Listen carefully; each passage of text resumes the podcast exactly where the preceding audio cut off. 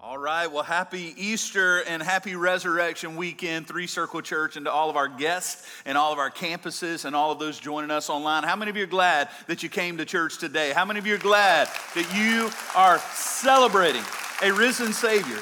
Jesus is alive. He died and he rose again, and we believe it. Our faith has its foundation in an empty tomb. And so today we celebrate that together. You know, we tell the same story every year, don't we? We tell the same stories, but that's nothing new for us humans, right? I mean, if you come and you're around my family, you'll hear some stories. And you can't really know us without our stories. And we tell the same stories over and over again, and they get the same laughs, and everyone loves it. Even though they can finish the sentences for us, we keep telling the stories. Let me give you couple of examples. First of all, uh, this picture will help you understand. There's a story that gets told a lot because that is an exact replica of the green, large Chevy truck that belonged to my father in law that I lost in the woods. I lost my father in law's truck in the woods. And they love to tell the story. Uh, here's what happened. Uh, I was six months into my marriage, right? I had just a year earlier asked this man if I could marry his daughter, and he said yes, and I marry her. And uh, we, we come back in town to visit family, and he and I go hunting together. And these people take us to a piece of property I'd never been to. And I'm driving the truck, he's in the passenger side, and they stop us and they say, Hey, your father in law's going to hunt here. You keep following us. I follow on down into these woods. It's going to be an afternoon hunt. And we get down there, and they tell me to pull over into the woods, and they said, Hey, you're going to walk about 200 yards down here. You're going to hunt. And then when you're done, just come out, get the truck, go get your father in law. It's all good. We're going to leave. Y'all have got the woods to yourself. Y'all have a great evening. I said, Great. Well, I go to my stand, find it no problem, but I forgot to bring a flashlight. That'll be the first of several mistakes I'm going to make on this evening. And then it gets dark, and I come out and I think, oh, I don't have a flashlight, but I mean, it's one trail. How hard can it be? So I'm head back to the truck, and evidently there was more than one trail going back towards the direction of the green, big Chevy truck that would be hard to lose in the woods unless it's me doing the losing, okay? And so I can't find it. And then it gets really dark, and 45 minutes of walking around on trails in the woods, I can't find the truck. I have to finally give in and begin to yell for my brand new father in law. I just pull a Ric Flair, woo, you know what I mean, in the woods. And I hear him yell back. And when we finally get to one another, he looks at me and says, What happened? Are you okay? And I said to him, with all the happiness and joy I could, I lost your truck. And he said, You lost my what? I said, I lost your truck. To which I'm sure inside he's thinking, Boy, I'm glad that Nan picked this guy to marry, you know? And we went looking for that truck. And do you know we finally found it? And do you know what has happened for the past 22 years? Every 4th of July, every Christmas, every Thanksgiving, every time we're together, if it's a hospital, it doesn't matter. We're going to tell that story over and over again. You want to know why? It gets a laugh every time. Everyone's heard it. They all know about me losing the truck. They all know how it went down. But you can't know us without that story. So we just keep telling it. Now, sometimes you have stories, but a new one will move the others out of the way. A new one happens that's so great that it supersedes the others. And that recently happened for my family uh, in our own home. This past fall, we were carving pumpkins, and this is what it looked like. These are my kids carving pumpkins. It's going to be a happy evening. Except you see that little red knife in my oldest son Gabe's hand? That's about to become the star of the show in about 30 seconds. He claims that the pumpkin he was carving was a little harder than the others and as he's trying to carve, all of his energy is going into that knife. It came out of the pumpkin all of a sudden and somehow turned around and he literally stabbed himself in the arm. All right? The, all I hear is a scream. I'm on the other side of the counter after I took that picture. I hear him scream and I hear him hit the floor of the kitchen and I see blood shooting out of his arm. And okay, now that's all, that's the last thing I remember for a little while. And here's why because I don't handle that stuff well. My wife handles it better than I do. So the storyteller here is really Cooper and Gracie. Cooper likes to tell the story. He says what happened next. He says, Dad began to run circles around the house.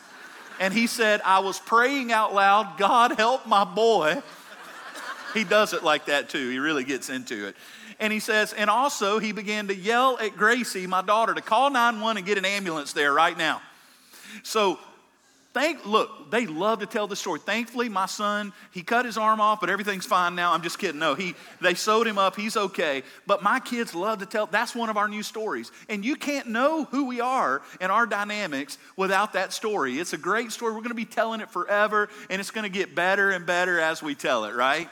Here's the deal The reason we keep telling this story about a guy dying on a cross and walking out of a grave three days later is you can't know who we are as Christians without this story. And we know you've heard it. You've heard it a million times. You know what happened, but we keep telling it, don't we? And we'll never stop telling it. Why? It's our story. And you can't know us without this story. And you can't understand why we celebrate and why we're so full of joy and why we Christians aren't afraid of death and we're not afraid of disease and we're not afraid of tomorrow and we walk with such confidence and joy and we forgive one another. Why are we that way? Because Jesus died and he rose again. Our King is the risen Savior and it is our story. Amen, church? So we celebrate today. That's our story. You can't know us without it. If there's a thousand more years on this planet, Christians will still be telling the story over and over and over again because it never gets old, does it?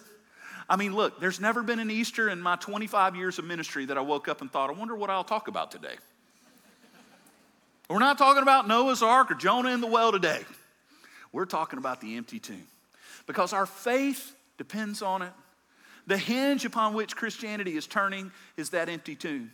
If there's no empty tomb, the Apostle Paul says in the New Testament, we're fools. We should be pitied above all people, that we would have wasted all of our energy and time but no, he is alive. We do have a risen Savior, and that is why we celebrate. So let's go and tell this story that we're going to tell forever.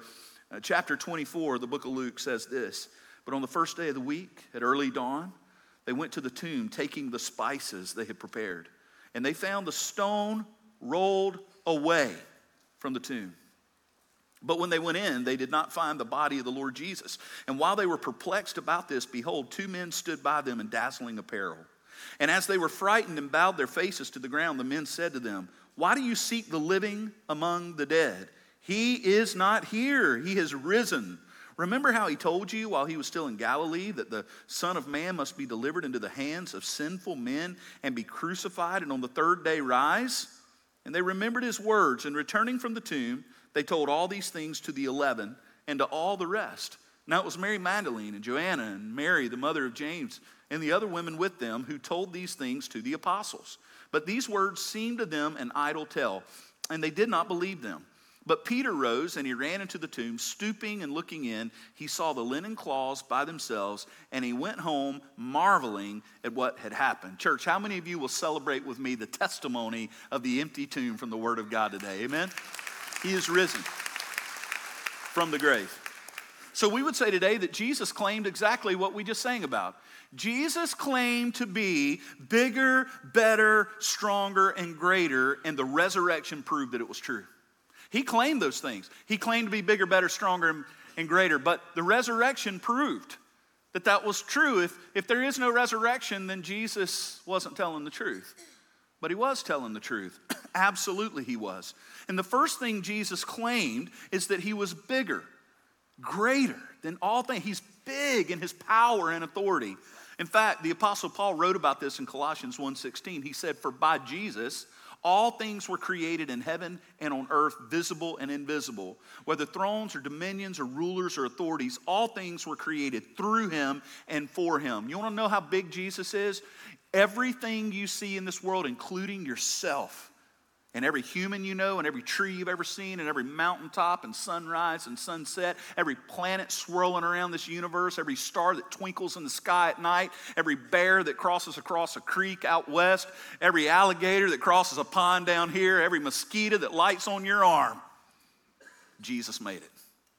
You see, Jesus became a man, but he had always been God, and he now forever is the God man, fully God, fully man. And the Bible says here that everything we see was created by him and for him, bringing him glory.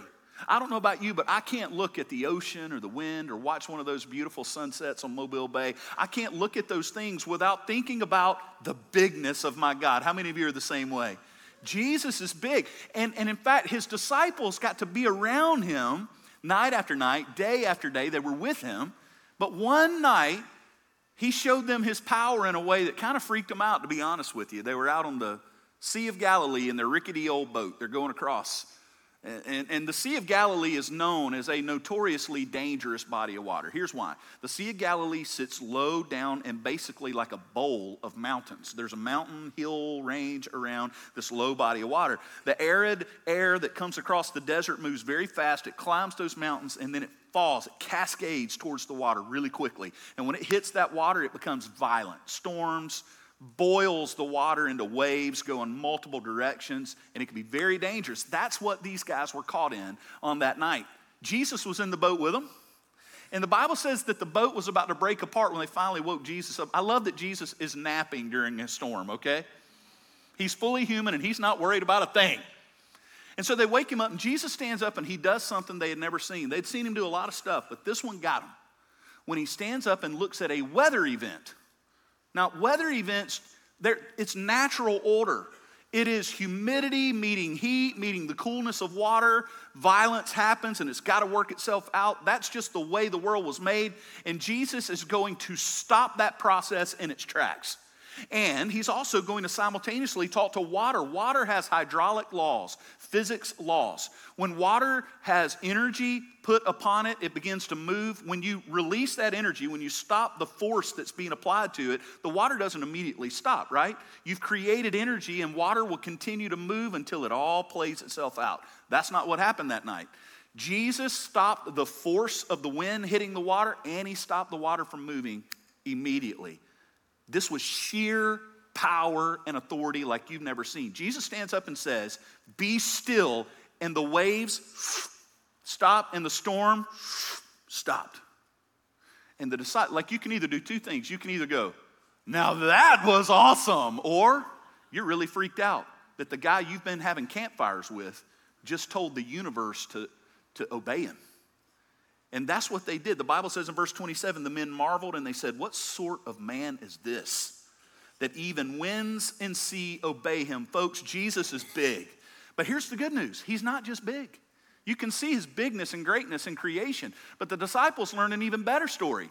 Not only was he big, he was better. Jesus claimed and proved that he was better, meaning he's good.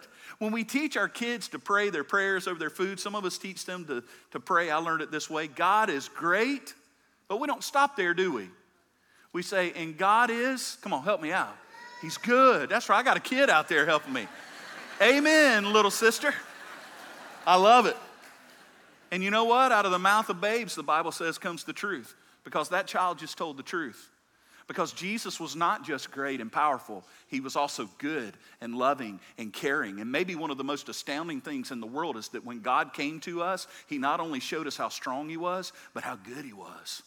Jesus is better. Jesus said in John 10, 9 through 11, I am the door. If anyone enters by me, he will be saved and will go in and out and find pasture. The thief comes only to steal and kill and destroy, but I came that they may have life and have it abundantly. I am the good shepherd. The good shepherd lays down his life for the sheep. You see, Jesus didn't just claim to be big and strong and mighty and powerful, he also claimed to be good and kind and loving and caring. Folks, the Bible says God so loved the world, he gave his only son.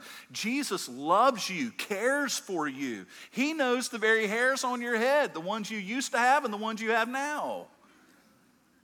He knows and cares about your every worry, your every fear. Jesus loves us. This we know, for the Bible tells us so. We believe these things at our core.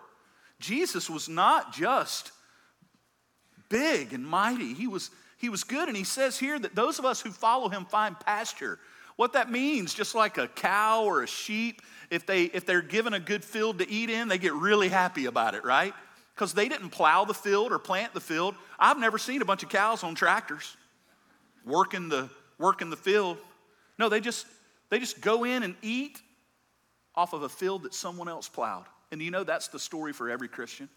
We live in joy and peace, and we don't even have to be afraid of death because our Savior plowed the field for us.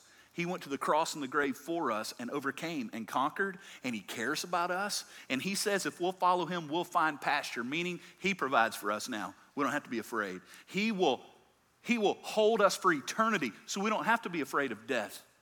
That's good news, isn't it? Because Jesus truly is bigger and better. And he also claimed to be stronger. But of course, we just talked about his strength, but I want to, I want to show you a unique way he said he was stronger. He claimed to have authority that was ultimate authority, even over death. Look at what Jesus said in John 10 17. He said, For this reason the Father loves me because I lay down my life that I may take it up again. Watch this. No one takes it from me. I lay it down on my own accord. I have authority to lay it down, and I have authority to take it up again. This charge I have received from my Father. I think a lot of us think maybe the Jewish people who had Jesus arrested, well, they took Jesus' life. Or maybe we think that the Romans, with all their brutality and power, that they took Jesus' life. Maybe it was the guy who hammered home the spikes into his wrist and his feet on the cross. Maybe it was, maybe it was the scourge whip and the soldier that slung it that, that took Jesus' life. But Jesus says here, no one takes my life. I am in complete control. I have authority to give my life and to take it up again, meaning no one should have been surprised that when Jesus laid in that tomb dead for three days, that he got up and walked out of it. Folks, the stone was not rolled away for Jesus to get out. On Easter morning, no one heard Jesus knocking on the stone going, Can someone let me out? The stone was rolled away not to let Jesus out of the tomb, but to let everybody else in. He just walked out of the tomb, folks. Jesus had that stone rolled away so Peter and Mary and John and the rest of the world could look in and see that Jesus wasn't there anymore. He was risen from the grave. He was stronger. You know, Pilate, Pontius Pilate had unbelievable authority, and everybody was scared of him. He could have someone crucified. And crucifixion was the most horrific way to die in the ancient world. It was horrific. People who stood before Pilate would tremble in fear and weep and fall to their knees and beg him for their lives, but not Jesus. Pilate, during his interrogation of Jesus, looked him in the eyes like he had looked hundreds and hundreds of other people in the eyes and looked at him and said, You will answer me. Do you realize that I have the power to have you crucified?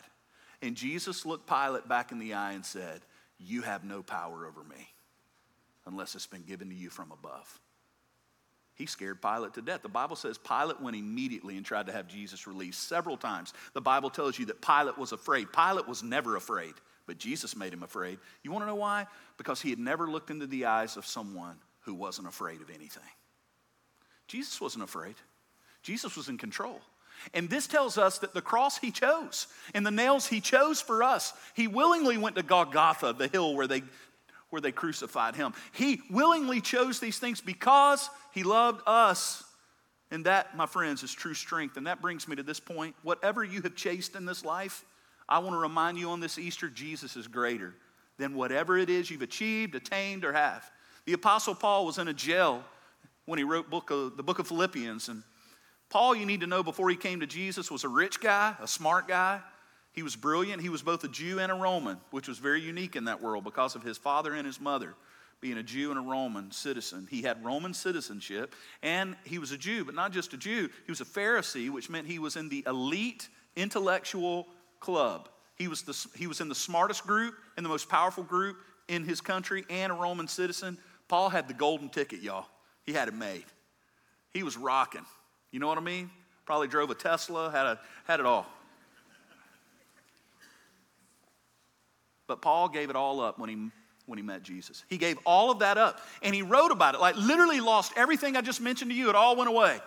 And here's what he had to say about it He said, But whatever gain I had, I count as loss for the sake of Christ. Indeed, I count everything as lost because of the surpassing worth of knowing Christ Jesus my Lord. For his sake, I've suffered the loss of all things, and I count them as rubbish in order that I may gain Christ. Listen to me today on this Easter weekend. Here's what I have to say to you whatever you have or have attained, whatever it is that you've that you've gotten to, whatever mountains you've climbed in your life, your status, your comfort, your financial stability, your kids' success, whatever it is that you value. I want you to think about whatever it is because we all have a whatever, like Paul did. Paul said, It was all of this my education, my power, my wealth. I had all of that. And he said, And it's all rubbish to me. Nothing's worth more than Jesus. And today, every one of us have got to get to that point where we come to the cross and the empty tomb of Christ and we say and believe that there's nothing, nothing better than Him. And that we would give everything up to know Jesus and follow Jesus. Peter was preaching after Jesus died and rose again, and he was preaching in Jerusalem to the same crowd that had Jesus crucified. So it's the same group of people, same city, and he's going to talk to them like they're the same crowd. And he's preaching to them about who Jesus was. And he says this in Acts chapter 3, verse 14. He says, You, talking to that crowd, he says, You denied the holy and righteous one, and you asked for a murderer, Barabbas, to be granted to you. Watch this. He lowers the hammer here. You killed the author of life. And before we all go, Yeah, that's what they did. Well, we've all denied the author of life. Every one of us. Every one of us have disobeyed him. Every one of us have dishonored him. Every one of us have valued other things over him. Every one of us have chased things other than him. We have all denied the author of life. And they killed him on a cross, but he says this, but God raised him from the dead. And he says this last sentence, this important, don't miss it. To this we are witnesses. Why did he say that? Because everyone in that crowd knew two things. They knew it was the story, it was the hot topic. It was all over Twitter and Facebook and Instagram. Everybody was talking about Jesus' crucifixion. It was on the news. Everyone was talking about it. So, two things that crowd he was talking to knew. They knew that they indeed had cried out for the crucifixion of Jesus, but there was something that was making everyone uncomfortable, and he brings it up. It was something that the Roman Empire was trying to tamp down. They had soldiers looking and searching and trying to figure out what had happened. The Jewish authorities, even more so, were trying to stop this story in its tracks and trying to figure out what had happened. And you know what it was? Everyone knew about his crucifixion and everyone knew something else. There was no body in that grave anymore. And everyone knew it. And Peter looks at a massive crowd and he says, You all know it's true. You all know it. You've all accused me of taking his body. I didn't take his body. You all know that he was crucified and God raised him from the dead because that body hadn't been found yet and it never has been. Because Jesus is risen from the dead. And I think if Peter could stand here today, he would say, first of all, wow, cool. Electricity, lights, air conditioning, this is nice. But I think he would look at us and go, hey, you know, don't you? You know down in your gut that there's nothing in this life that ever matches Jesus. You know it. You know, don't you, the truth?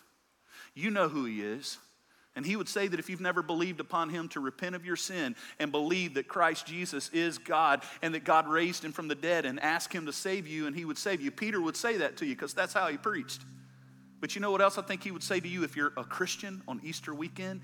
He would say, Hey, tonight, when you go home, after you've had your potato salad or whatever wonderful thing you're going to eat today on Easter Sunday, I think he would say, Get in your bed tonight as a Christian and sleep like a baby. You want to know why? Don't worry, don't fear, because your risen king is bigger, he's better, he's stronger, and he's greater. Church, he's bigger, he's better, he's stronger, and he's greater, and his resurrection once and for all has proved it. Jesus is bigger, better, stronger, and greater. And because of that, we celebrate today. Let's pray together. Jesus, thank you for who you are, your goodness and your grace. Be glorified in this place as we lift you up and draw people to yourself, we pray, even as we worship you now. In Jesus' name we pray. Amen.